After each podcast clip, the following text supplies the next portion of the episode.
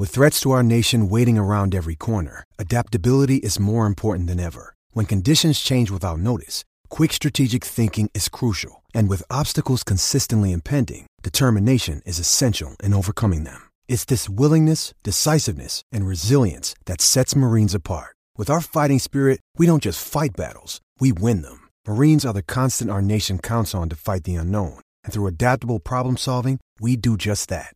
Learn more at marines.com. Jimmy Murphy and Pierre McGuire here, and this is the Eye Test on the Sick Podcast Network. Turn up your volume.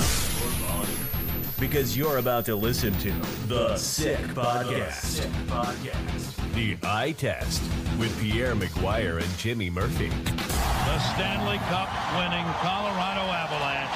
And after 22 years, Raymond Bourque! The sickest NHL podcast. It's gonna be sick. Hey, Jimmy Murphy here, back on the Eye Test on the Sick Podcast Network. My co-host Pierre McGuire here, and Pierre, uh, probably my favorite holiday of the year, actually, here in the states. Uh, Thanksgiving coming up this Thursday. Thanksgiving week here in the states, and you know we'll get into it later, and and we'll we're going to focus on it Wednesday and Friday as well. But some unbelievable days of hockey coming up. 14 mm-hmm. games on the slate on Wednesday and 15 on Friday. A lot of day hockey as well as it's Black Friday in the States. A lot of people have the day off. So this is one of my favorite weeks of the year. Obviously, a lot of travel for people. I wish you safe travels and and no traffic or no delays in the airport. Uh, Pierre, I see you are already in a destination spot. Where are you this week? Uh, I'm in northern Quebec right now with my wife, Melanie. Um, this is where our children were born. Uh, we're going to have Thanksgiving with my mother in law and also my mother, who's 87 years of age up here in Quebec. So, really excited about that. And then on Friday, Jimmy, I'm going to make my way down to Hamilton, New York to watch Niagara University and the Colgate Raiders play a two game set on Friday and Saturday, and then come right back up here to Quebec so I can watch a ton of hockey uh, on Sunday all the way through to the next weekend when I'll be in Ithaca, New York to watch Cornell and Colgate uh, which will be phenomenal hockey at Lynah Rink and at the Class of 65 rink in Hamilton. It's just phenomenal. That series, when you watch Colgate and Cornell play, Jimmy, it's off the charts. It's good.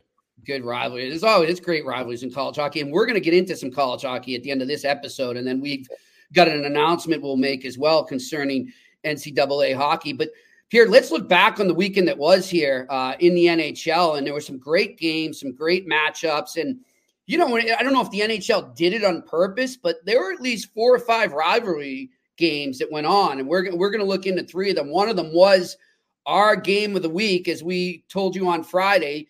Uh, the New Jersey Devils hosting the New York Rangers. The Rangers get Shesterkin back. The Devils got Jack Hughes back, and it was your typical uh, Devils Rangers game at the Pru. And uh, Pierre, one of the questions I remember you saying was, "Let's see if the Devils fans can outnumber the Rangers fans."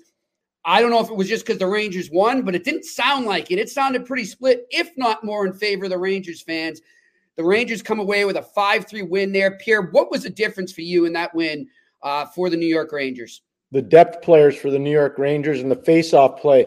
Last Friday, when we talked about the Rangers, we talked about their improvement in face-offs, about 6% from last year to this year. Well, they out faced off the New Jersey Devils in that game on Saturday night by almost 7%, Jimmy. So when you look at it, faceoffs mattered for the New York Rangers, but the depth players, Jimmy Vesey, Tyler Pitlick, Barclay Goodrow, those guys made a massive difference. And you talked about the players that were coming back for both teams. There was no Nico Hischier for New Jersey, but there was no Adam Fox for New York. Mm-hmm. So they're all kind of balancing out. You can see what Hughes does. I mean, Jack, Jack Hughes makes such a massive difference for the New Jersey Devils. Jimmy, he's a human highlight reel. Every time he touches a puck, something special is happening for the New Jersey Devils. And Tommy Fitzgerald, their general manager, has got to be so excited about that going forward. Mm-hmm. But for the New York Rangers, we're seeing a team that's got balance because of the depth players that they have. They've got star power, especially with Artemi Panarin, who Jimmy is oh. off to just an amazing start, amazing start. So I look at it that game was as advertised. It was a fantastic game for both fan bases. Unfortunately, for New Jersey, they lose, but for the Rangers, they got to be excited about their brand right now. They've done a great job. The coaching staff, as a managerial staff, and the players are really playing great hockey. and you brought up the name Jimmy Jimmy Vesey there. He gets the game winner. Let's give it a listen. Third period, Devils with the last four shots. Trocheck finds a trailing Vesey. It's free.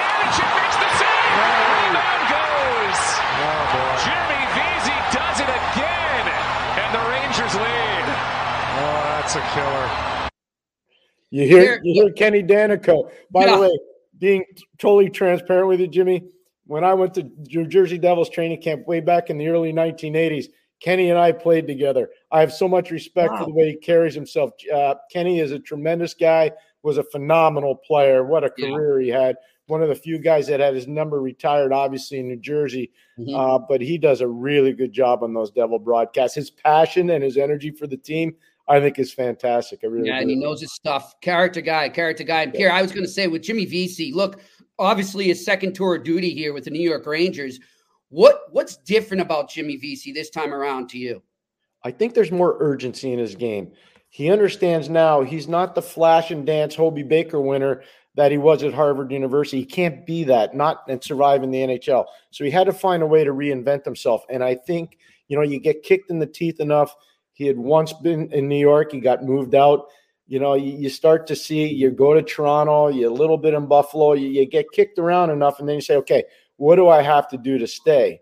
And I think the biggest thing is he found a way to reinvent himself, and that's with more of a pugnacious attitude, getting to the net, understanding he has to block shots, being harder on board play, having a stronger stick in one-on-one situations rather than just trying to be a toe dragger. And I think he's found that, and I'm so happy for him. You talk about smart kids in the NHL, Jimmy. Jimmy mm-hmm. Vesey is one of those kids. He's a really smart kid. I have a lot of time for him. He is. He is. And obviously, he went to Harvard, right? there we go. They're not all smart, Jimmy, that went there, but he's one of the ones that, that is pretty wise. And he also went to Belmont Hill, Jimmy, one of your big uh, rivals when you were. Yes, yes, yes. Hey, we're going to have to, Pierre, you'll have to, I haven't even looked at the schedule, but you and I got to go to a St. Sims Belmont Hill game together this year. Oh, we, we will for sure. Let's There's a whole lot of nasty that goes on yeah. there. It's good it stuff. It is. It's fun. Good times. Hey, listen, speaking of Belmont Hill, they're uh, a little, you know, 15, 20 minutes away from TD Garden in Boston. And that was the site for another chapter in the Bruins Habs rivalry mm-hmm. on Saturday night. The Canadiens, of course, a week before on November 11th in Montreal, gave the Bruins a 3 2 loss in overtime. Uh, and really, you know, went toe to toe with them. I, I, wouldn't say the Bruins had their best game there, but that's not the Canadiens' fault. The mm-hmm. Canadiens brought it that game, and they they proved – it, any given night they can hang, and they've done that a lot with contenders. However, Pierre, we get to this game here on Saturday, and I I don't know about you, but I you know I'm looking at this game going, okay, they get an, the Bruins are getting another shot at Montreal just a week later. It's also Big Bad Bruins night. Mm-hmm. Bobby Orr, Phil Esposito, Wayne Cashman, Jerry Cheevers, the whole crew from the 70s, from the 70 team to 72 team are there in the house. And not only that, and I never knew this, Pierre. I, I told you this over the phone. I n- never knew that those two Stanley Cup champion teams, the 1970 Bruins and 1972 mm-hmm. Bruins, were never able to raise their banners uh, like every team has done for so long to the old garden rafters. So, what did the Bruins do? And, and, you know, to commemorate this and to celebrate the centennial season, there's been a lot of this stuff going on here in Boston this season. There'll be more. They gave them that chance. And I, I'll tell you, I got to sitting on a scrum with Wayne Cashman, mm-hmm. Dallas Smith, and those guys were so touched. And you, you could, you know, Cashman got a bit emotional. He, there's a lot of things I won't get into it, but he, him and the Bruins kind of, I wouldn't call it a divorce, but they had a pause in their relationship, and that you know that's for them to figure out. But this was his first time back in Boston in many years, and, and he really was emotional. It was cool to see, and I actually found out through a source uh, that they're looking to retire his number and put that up there with those wow. banners, put number 12. And I think that's well deserved. It should have been put up there a long time ago. You got to watch him play, Pierre. And we'll get we'll get back to this game that happened. But I want your take. I, I'm just hearing stories there. I grew up in Boston. My grandfather was the one who introduced me to hockey and to Bruins hockey, had season tickets, and he would always tell me the stories. But I never got to see these guys play. Hmm. And from what everything I'm told, he was the heart and soul of those teams, wasn't he, Wayne Cashman? Well, when you look at obviously Bobby Orr being there, and you talked about Dallas Smith being there, and I could think back to when Don Awrey was playing there. He was a yeah. shot blocking machine, but up front, you with Bucyk and Esposito and Cashman, uh, Pie McKenzie, just phenomenal stories. uh, with those big bad Bruins, and and Wayne really personified what a big bad Bruin really was. He was a feared guy. He dominated in small rinks. So back in the day, when you think about it, you had Chicago Stadium that was small. You had the Aud in Buffalo. You had obviously uh, the Garden in Boston. They were small ice surfaces. It was not hockey for the faint of heart. And Wayne Cashman made it that much more difficult. You know, Jimmy, I have to tell you, I'm not as old as I look, but my experience level would tell you that I've been around 34 years in the NHL. I had the privilege of coaching against Wayne Wow. Uh, when he was a coach um, down in Tampa uh, okay. and also in New York. And, and I would tell you that uh, not only was he a tremendous player, an elite player, um, he was a fantastic coach. People forget in the 98 Olympics, he was one of the assistant coaches to Marc Crawford on that Canadian staff. Now, did they win the gold? No, they didn't. Did they medal? No, they did not. But that team was well prepared. They ran into, you know, a freak show and Dominik Hasek in the yeah. Czech Republic in the 98 Olympics. But Wayne was an amazing player. He was a great coach. But what he's really been, a tremendous ambassador for what yeah. whomever uh, he's been with and whatever team he's represented. He's a, just a tremendous ambassador of the game. He really is. Well, you know, I hear you say this with Mitch Melnick all the time that we didn't plan to say this, but as a great segue, Pierre, because I had a story I was going to tell you, surprise you with. So, and he he came up to me and we started talking about it again. So I, am a huge Johnny Cash fan, Pierre, and always have been since I was about 15 years old, right? And so my first year covering the Bruins was 0102. And I get to training camp, and, and Wayne Cashman is the assistant for the Bruins on Ftorek's staff then. And, you know, we're sitting there in the hallway after a training camp practice, uh, and it was, you know, September 12th, 2003. So when Johnny Cash passed away. And I, I was just sitting there, and somebody told me about it. And I was like, oh man, I was bummed, you know, and I'm sitting there and Cash is like, what's wrong with you? And I said, Johnny Cash just passed away. He goes, no, because I'm a huge Johnny Cash fan. And I, I, said, well, that makes sense. Cash, cash. And he, he goes, I'll tell you a great story, Murph. So long story short, Johnny Cash was playing a concert uh, in the old Boston Garden. And he arrives a day early, and you know they're getting all their equipment in there and getting it ready to set up. And the Bruins are coming off the ice as Cash is in the hallway there. And so Wayne Cashman is is walking by him after you know after the practice. He's like, "Oh my God, that's Johnny Cash!" And he goes up, he introduces himself, and he's looking around. He's like, "I don't know, what do I do? I don't, I don't have anything to sign. Could you wait one second? And he looks at the Train and goes, "Hey, you got a sharpie?" Trainer gets him a sharpie, and he looks around and goes, "What?" And and Cash goes, "Grab one of those sticks." So whose stick does he grab? Bob Orr's stick. and he gets an autograph of Johnny Cash on Bob Orr's stick, and it's still so I saw him the other day and I brought that story up and he said, Hey, still hanging in my basement, Murph. It's one of uh. my most prized possessions. So yeah, good for Wayne Cashman. I hope they do raise that up there. Um, but getting back to the the current times in that game. So as I was saying, all those things are going on, right? There's there's so many factors that you would think would have the Boston Bruins really revved up for this game. You got the mm-hmm. revenge factor. You got these guys in the house. They don't want to let them down. I mean, if this was one of those games, you know, like I talk to my betting friends sometimes on that Ice Guy show, and they say there's those games that are just sort of scheduled wins or scheduled losses. This is one they would call a scheduled loss for the Canadiens, but the Canadiens just didn't seem anything to like, didn't seem to have anything in their tank to change that. I mean, it was almost like they accepted their fate, Pierre. I, I thought, and I watched the Canadiens a lot. I, I thought that was one of their worst games of the season. I don't know about you. Oh no, we agree wholeheartedly. But the big boys came to play for Boston, and yeah. by big boys I mean Trent Frederic, I mean Charlie Coyle, I mean Charlie McAvoy, I mean Brandon Carlo, James Van Riemsdyk. Yeah, James JVR came to play, but the big boys for Boston came to play, and for Montreal they're still a work in progress. The expectation of the organization in Boston is last year wasn't good enough, especially because of the first round playoff loss to mm-hmm. Florida and they're not going to go through that again. So they're setting the template going forward for how they want to carry themselves. And when they have a Saturday night at home against a rival team, they're not letting them off the mat, and they didn't.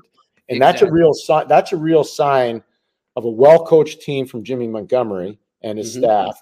And it's also a sign of the internal leadership mechanism of the team. And I have a ton of respect for that with what Boston's doing right now, Jimmy. And Pierre, don't forget now, they did this like in the immediate aftermath of the Milan Lucic news uh, mm-hmm. breaking, you know, where Milan was arrested uh, for domestic incident, So there's like this distraction that could could kind of take them away from their focus there, and they weren't they weren't distracted at all. And you know, I look at that leadership core. Brad Marchand, he was the only one to address us, by the way, after the gate. Uh, it was an optional skate, and you know he touched on that. But I mean, you could tell talking to some of the guys. I just talked to them off the record. They were zoned in, and not, nothing was taking them off their their focus there, and it showed on the ice. And you brought up those three guys: Charlie Coyle, JVR, Trent Frederic. we're going to go to a goal right here. This was Trent Frederic's second goal, would prove basically to put the Canadiens away. It was right mm-hmm. after Yuri Slafkovsky made it three to one. You know, maybe the Canadiens are getting a little momentum. And the Bruins said, uh uh And Coyle finds Frederic coming out of the penalty box. Let's give it a listen. Ski knocks it down. One shot on the Montreal power play. And here's Trent Frederic. He scores fresh out of the box. It's 4 1. Now, the chemistry that that line has formed here, and you know, I'm. I, I don't know why you always tell me the names, but you remember that line. I think we brought this up last week that Tampa formed for their cup run and all the, you know, when they started to build their dynasty, that third line they had, it was uh, Goodrow, who's now in New York. Mm-hmm. Uh, Coleman in Calgary, Yanni Gordon, Seattle. Thank you. Thank you. All right. And they kind of said this is the type of line you need to succeed in the playoffs. That not, I don't secondary is kind of an insult to them, but it's sort of that line that okay, you dealt with our first line with our superstars. Now deal with these big boys coming at you. And that's what that line is doing right now. They are just powering through the opponents. And Trent Frederic is really turning into the power forward that they thought they had in him when they drafted him. Oh, that's so well said. So, Jimmy, I'll take you back to the 26 draft, 2016 draft. And, and mm-hmm. this is just a history lesson there were a whack of kids that were drafted out of the St. Louis area. Kelly Chase, Keith Tkachuk, and Jeff Brown did a phenomenal job in those years running the youth hockey program, the elite youth hockey programs in, in St. Louis. Matthew Tkachuk went sixth overall. Clayton Keller went seventh. Logan Brown went right after them. Luke Kunin, he went right after Logan Brown. The 29th pick in the draft that year was Trent Frederic, St. Louis kid. Went to the University of Wisconsin, played for Tony Granato there for two years. But here's the thing Last year for Trent Frederic, it was a career year. He had 17 goals. He was plus 28. You could see this starting to happen last year, Jimmy. You really could. But what the Bruins did in that draft in 2016 with the 14th pick, they took Charlie McAvoy. So you mm-hmm. start to see if you get two picks in the first round, you know, a few years later, so now we're talking seven, eight years later, that are playing at the level that McAvoy and Frederic are, that's like a home run. That's a grand slam. It's phenomenal. And Jimmy, I'm just going to take you down memory lane.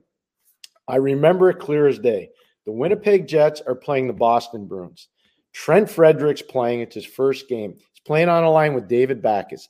He gets in a hellacious fight with Brandon Tanev of the Winnipeg Jets, who's no shrinking violet, by the way. No, kid no. won a national championship at Providence College. He's he's a tough kid. He's a yep. big open ice hitter, and he's a tough kid. Well, Trent Frederic, he did a number on him. Uh-huh. And you see from that point on, you talked about the big bad Bruins. That's what Trent Frederic's starting to personify right now. He's a big bad Bruin. Now, does, can he score like Cam Neely? No. But can he get involved physically like Cam? Yeah, he can. Yeah, he can. Yeah. Here's the biggest difference for Trent Frederic, Jimmy.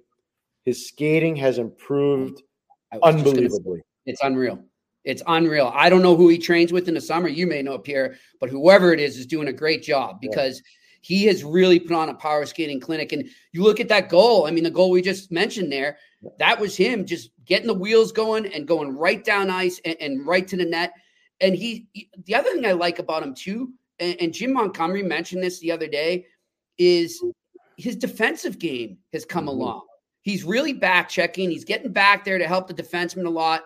And he's really taken it upon himself to be a responsible player when it comes to the defensive game. And I think I like too what I talked to some of the teammates. Like I've talked to Charlie Coyle about him on and off the record. And he's like, Murph, this kid's the real deal. He yeah. gets it. He gets what we're trying to do here, and he wants to be part of it. So that's a great sign for the Boston Bruins. 100%. And, and the biggest thing is you talked about the defensive awareness. When you're able to do that, the coach trusts you. They're going to put yes, you on in key exactly. situations. So your ice time is going to go up. Your chances of score are going to go up. Your minutes are going to go up. Your mm-hmm. plus minus is going to be better. You're going to get on more special teams. And then you become a revered part of the organization. And that's where Trent Frederic is trending right now as a revered member of the organization. He is. I mean, he's been used. He's been used on the PK a lot more this year. Uh, Pierre, let's go to another game, and this was a game that you were you were definitely focused in on as well as me. Uh, the Colorado Avalanche Stars. I mean, what what a great battle early on in the season here. This is what I was talking about. God bless the NHL for their scheduling because there were some really good battles like this that were on the slate yeah. this past Saturday night. Now, Pierre, the Dallas Stars come out and take a three nothing lead and lose six to 3 mm-hmm. What the hell happened? Um, so guys like Miles Wood, Ross Colton, Logan O'Connor, Andrew Cogliano, Joel Kiviranta, Freddie Olson, all these guys got involved. The depth players got involved for Colorado. They won races. They were physical. They went hard to the net. They drove the Dallas Stars defense, which is really a focal point of their team. And I can tell you, Pete DeBoer was a phenomenal coach. Mm-hmm. He's always preaching that. You know, they're a tough team to play against. His teams in New Jersey were hard to play against. His teams in Florida were hard to play against. Teams in San Jose were hard to play against. Pete yeah. DeBoer is a really good structural coach. But here's the thing: what I loved about that game, you see the influence of college hockey in the National Hockey League. Miles Wood, Boston College. Ross Colton, University of Vermont. Logan O'Connor, University of Denver. Andrew Cogliano, University of Michigan. Joel Kiviranta, He's a Helsinki U. Let's just say Finland U, but he's not a college player. But Freddie Olson played at Nebraska Omaha. Yep. So you see that. And then you see obviously Cale Makar, uh, University of Massachusetts. And oh, yeah, I know, I know, I know, Jimmy. Easy. and then the other one is uh, Devon Toews. You know, he, yeah. Devon Toews played at Quinnipiac. What a phenomenal program. Jack Johnson played at the University of Michigan. I mean, I can go down the line. So Colorado's done a phenomenal job building their roster. Joe Sakic and his group are just they built a tremendous roster. But I think there's always one game in your first 20 that sets the tempo for your next 20. And I think yep. for Colorado, that game in Dallas on Saturday night set the tempo for them for their next 20 games. For sure. And, and one guy that's always seems to be setting the tempo, but we've agreed, Pierre, just doesn't seem to get the love around the league. And maybe that's because of you know the other superstars he's got on the team with MacKinnon and Makar. But that's Mikko Rantanen. I mean, it, oh. this guy, it just does everything. And once again, he got the game winner. Here, give it a listen right here. Somehow stayed in with possession and a backhand score by Colorado. It was Rantanen who got the puck and roofed it up high. Pierre, what makes him so effective? He's big. He's strong. He's got hockey sense. Jimmy, the first time I saw him play, he was a kid playing for TPS, which is Turku, which is on the west coast of Finland. And I said to myself, "Oh my gosh, this guy's really good." Like, I, how old I'm was not, he then? Listen, at the time, I was fortunate enough to be part of the management group that drafted Jaromir Jagr. Believe me, the size and all that pretty similar. I wasn't saying he was going to be as good as Jagr, but there were characteristics. That brought you back to the 1989-90 season when Jaromir was running roughshod when he was playing in Kladno, just dominating people. So you saw that. But people forget this. It might have been the quietest 55 goal season ever last year for Mikko Rantanen. I mean, 55 goals last year, Jimmy. Yeah. Nobody talked about it. I never heard too many people talk about it. I watch a lot of games like you do. I read a lot. I pay attention. I didn't hear too many people talking about that. Um, he's just he's just a hockey player. He's a big, smart, physical, passionate mm-hmm. hockey player. That's what he is. Yeah, I mean they're blessed to have him there, and look, Bednar definitely knows you can depend on him, and he's shown that. Like when MacKinnon's been out, you know, and, and that's why I'm surprised that he doesn't get more love in the in the in the media there. But uh, he's he's doing a great job with them. Pierre, we're going to switch gears here. Well, quickly before we switch to college hockey, uh, there's two other teams we want to talk about here. First off, the Minnesota Wild, right? And look, Pierre, I know that you don't like to talk about coaches' jobs, and we're not going to speculate anything. But all all we can say is it, it, it's not a pretty picture right now for Dean Evason over in Minnesota after they go 0 for 2 in Sweden. And, and just couldn't they still can't find that traction. Uh, and they still can't find that identity that they seem to be developing under him but haven't found this season.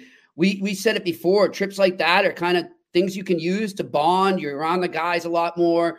Uh, you're away from the regular media you have to deal with. And it just didn't happen for Minnesota over there, did it? They weren't as good as they could have been. The fact that they were able to get points in two games, I think Jimmy matters a lot. Um, so, you know, they don't beat Ottawa, they don't beat Toronto, but they get points out of the game. out of those games, I should say. That's positive. Um, Marc Andre Fleury talked about the battle level, especially in the last game with Toronto, which was pretty high. So that's a positive. Right. Um, but they've got to start to get traction. I love the term you just used. They they got to start to find traction. And the one thing that I do know, there's a really strong relationship between Billy Guerin uh, and Dean Evason and the coaching staff, the entire staff, which I think is a really strong staff. They've got to find a way for their players to get to the next level, and and so it's not going to be easy. I don't think anybody expected Winnipeg to be this good, and yeah. so that's you know that's something they're in their division. They need they need that to recognize that and understand that is not going to be easy. I mean, it's a tough situation for them right now, but I think anything less than the playoffs would be pretty tough for Minnesota because I think they're playoff built kind of a team. I really do. They really are, and they, you know, they're built to have Billy Guerin's identity that he had as a player. You know, you can yes. see that in some of the signings and transactions he's made. So I, I hope they get it together. I've known Billy for a long time, so I hope they get it together. Another team right now that's trying to find themselves and and again find some traction um, is doing it in an old school way.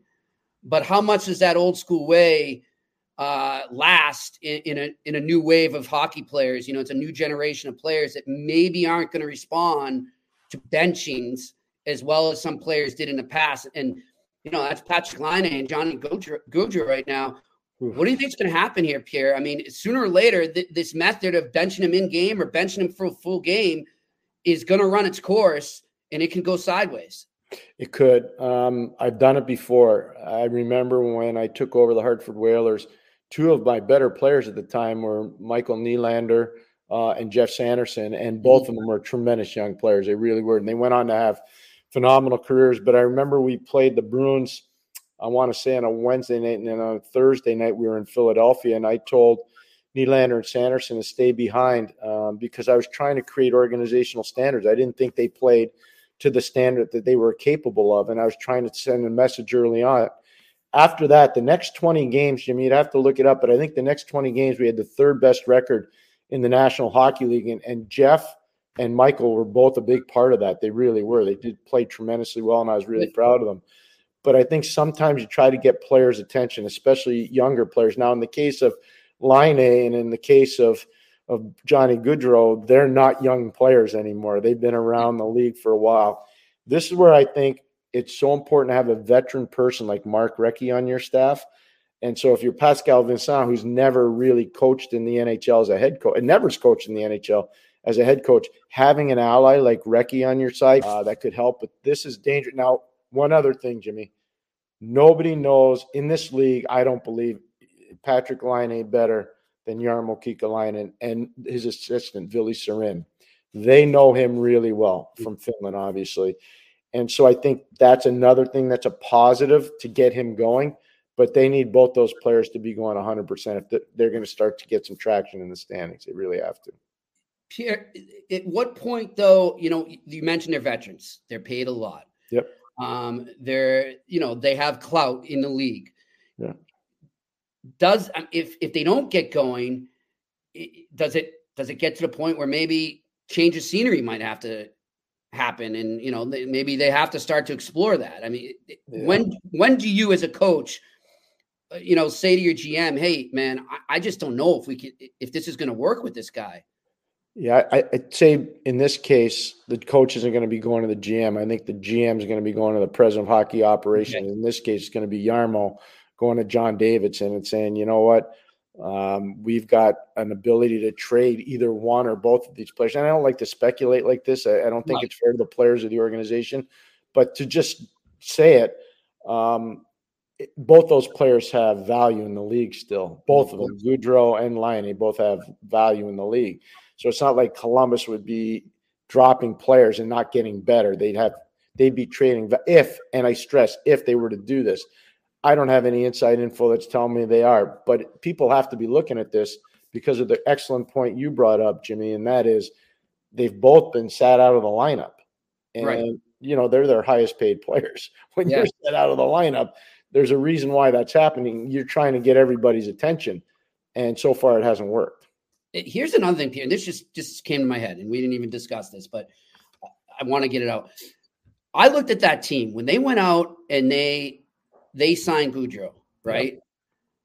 I kind of sat back and I'm like, I don't know, I don't, I don't see the fit right now of bringing in another superstar like that when they kind of struck me as a team that that was on the rebuild's not the word, but a retool, and they're starting to really integrate younger guys and they're starting to push towards the future. And then you bring in a big name like that on a big contract, and I felt like I I just don't know if that's the right move right now. I'm not blaming Gaudreau at all. I'm not look, I'm not saying that at all. I'm just saying as a general observation, do you think that was the right fit at the right time?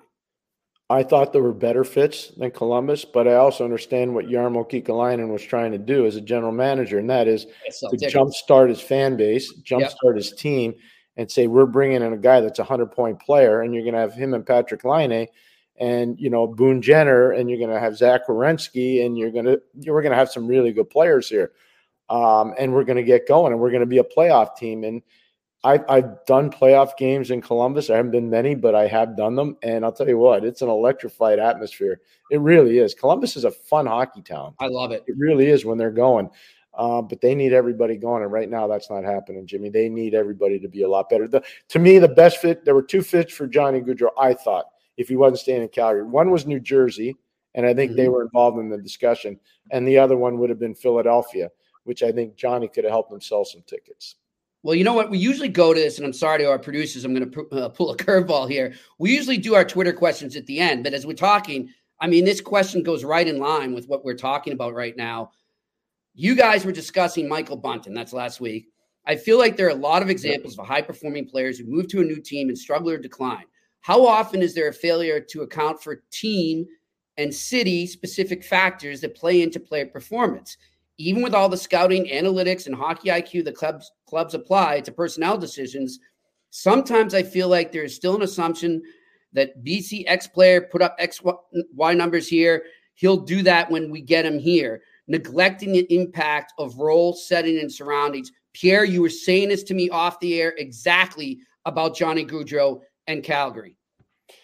Evan, uh, that's a great question, I think. And yep. I, I, think back to when Johnny was in Calgary and, and you look at the line with Lindholm and Tkachuk and how great that line was. You had the hockey sense and the brilliance of Lindholm. He's a really, really smart player. You had the smash mouth component and the high skill level of Matthew Tkachuk. And then you had Johnny Gaudreau, who could process the game as a smaller man as well as any small player I've seen in the league. His hockey sense is brilliant, um, and he's not shy. He's not afraid. So that line was uh, was amazing. And then when it got dismantled, I was like, "Uh oh, this is this is not going to be good for Calgary," and it and it hasn't been. Now again, different general manager, different situation, different coaching staff. So this isn't on the Calgary Flames right now, but you wonder about what went into the mindset of how they did their business and you know, I don't know what the negotiations were like with Tkachuk. I don't know what the negotiations were like with with Gaudreau. I just don't know. It would be fair to say that I knew because I didn't know. But I think it's important to Evan's question to always evaluate who was the player playing with, what was the role the player was in, how does he deal with coaching, how, who are the guys that have coached him before. Right. There's so many different informational situations that you need to evaluate before you actually make trades and I, I, can just say this from personal experience. I learned this from Pat, Craig Patrick, Bob Johnson, Scotty Bowman, and Brian Burke. Mm-hmm. Those are the people I learned this from. And, and it's really important to have mentors and people that understand how to make constructive trades that will make your team better. With fits. Uh, and the player fits. And that's the Evan's point. Yeah, yeah, great point. And I just thought I said we might as well go to that now because yeah, it's good. Only yeah. applies to Johnny Gaudreau right now, I think yeah. for sure. Um, so let's switch gears here because we're pretty excited uh, about what yeah. we got coming up this week, and we'll tell our listeners now, and then we'll kind of look at some college hockey from this weekend. But Pierre, you you, you booked some nice guests for us coming up uh, on Wednesday and Friday. Yeah, so excited. Uh, Greg Brown, who's the outstanding uh, new head coach at Boston College, uh, he took over the job when Jerry York stepped aside, and Jerry York is one of the living legends in U.S. college hockey. Uh, whether he was at Clarkson College or whether he was at Bowling Green University, and eventually at the end of his career with with uh, Boston College, and then for Greg to take over that program after being an assistant coach at Boston College an assistant coach with the New York Rangers, a head coach with Dubuque in the USHL, and then he gets to come back to his alma mater. So we're really excited to have Greg on on Wednesday. And, and Jimmy, you know, you watch all those games. I know you were watching on Friday night. Boston College is a murderer's row of players. I oh, mean, they got a lot of NHL guys on that team.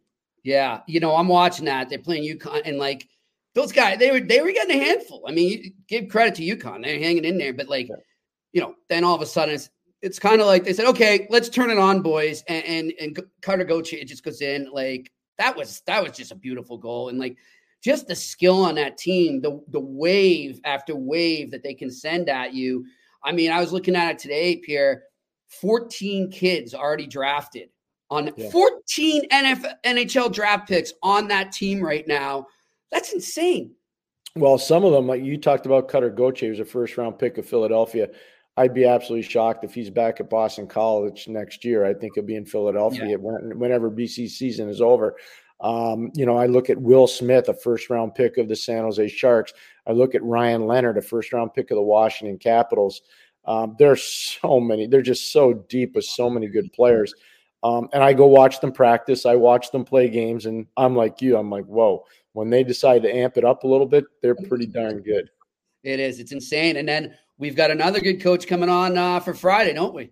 Yeah, we do. And he's a Stanley Cup winner as a player. Uh, he was a tremendous coach with the Boston Bruins as an assistant. Jay Pandolfo. Uh, I have so much respect and admiration for the way Jay carries himself, both as a person and as a hockey professional. And you look at, you know, for instance, he's got Macklin Celebrini. And Jimmy, unless I'm really wrong, he's going first overall in this yeah. next summer's draft. Uh, he's just a phenomenal, phenomenal player. And you think about Lane Hutson, the Montreal Canadiens have to be so excited about him. Luke Tuch, uh, who's a second round pick from the 2020 draft. I can go down the line. Yeah. Both these teams, BU and BC, are phenomenal. They're led by amazing men, Greg Brown at BC and obviously Jay Pandolfo at uh, at BU. So we're really excited to have Jay on as well. So this is great. I, I just yeah. love talking about College Hockey Week on the eye test, Pierre. and, and Pierre, you know, I was telling you Celebrini the other night, and that was my first time that I've really been able to, just because of my NHL and Bruins obligations, like I've been able to really just hone in on some college games, and I really got into that BU Maine game. And you know, the announcers said it best, and I, I couldn't find the clip anywhere. I wanted to have it for everyone here, but uh, Celebrini takes it from zone end and goes coast to coast. And he doesn't score. He hits it off the crossbar. And the guy says, that has to be the best no goal that I've ever seen in my life.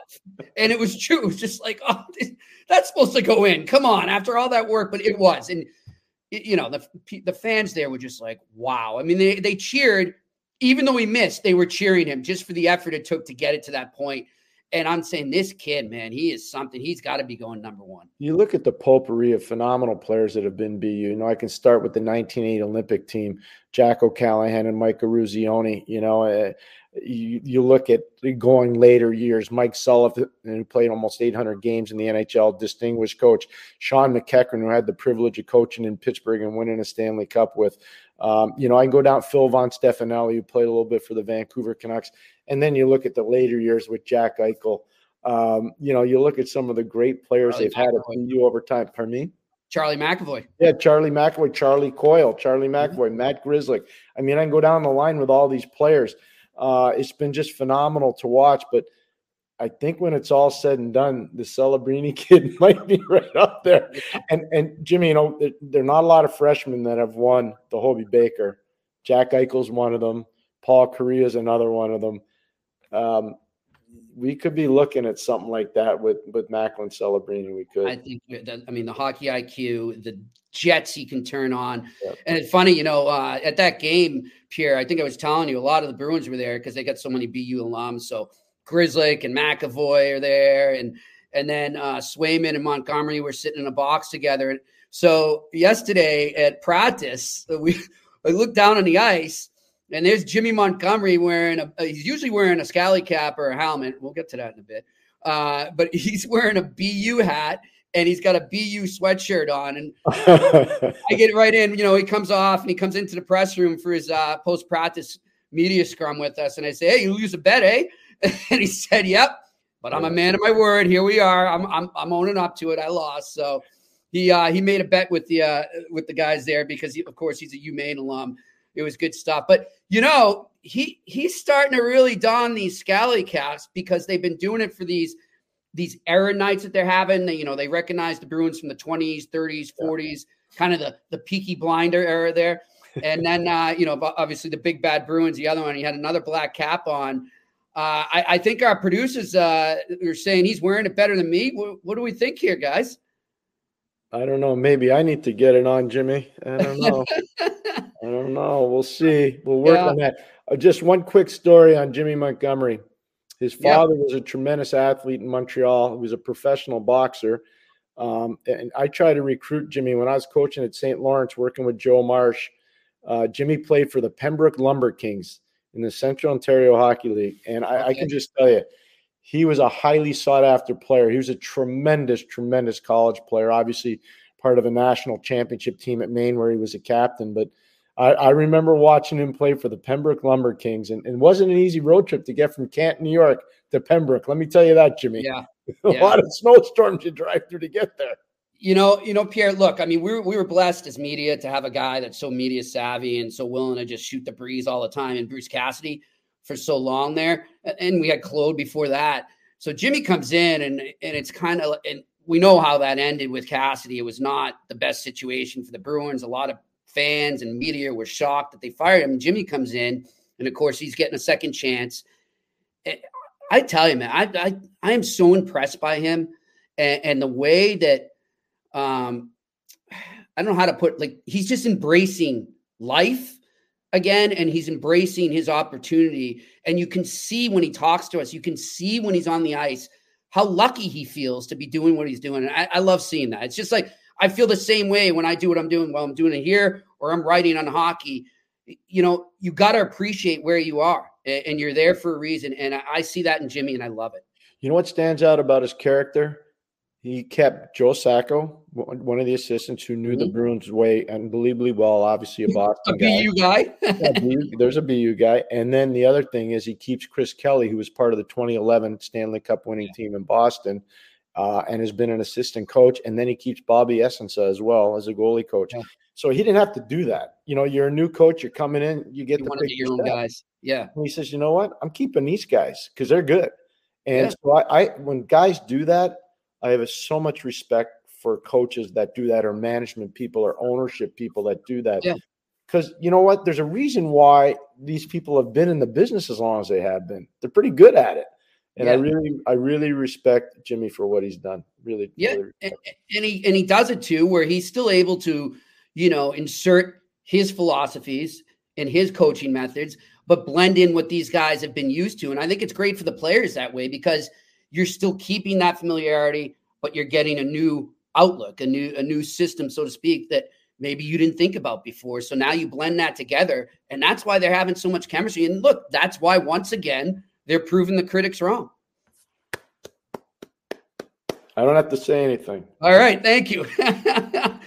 well, look, we are really excited about getting, uh, uh, you know, Jay Pandolfo, Greg Brown on, talk some more college hockey this week. College hockey's getting the full swing. Uh, I know Pierre, uh, a certain McGuire had a, a really good weekend. Yeah. Uh, I know that. I was following his stats, mm-hmm. a hat trick. Uh, so hats off to him. and I'll, I'll, tell you what, too, I'm excited to talk to them. I'm excited to incorporate that. Like we said last week, we aren't just about the NHL, we're about every level of hockey. And if you have suggestions out there, guys, your viewers, and mm-hmm. you know, we ask you Twitter questions, but if you have suggestions, hey, why don't you guys talk about this junior B team?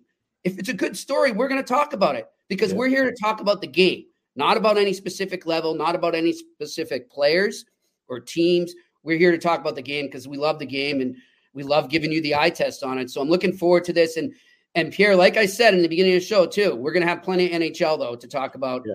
on Wednesday and Friday because man, it's like a hockey fan's dream with all those games on the slate. You know what I'm excited about, Jimmy? For you to have your first opportunity to talk to Scotty Bowman, and he'll be on the show very soon. He's been oh, watching all the before, Pierre. Have you?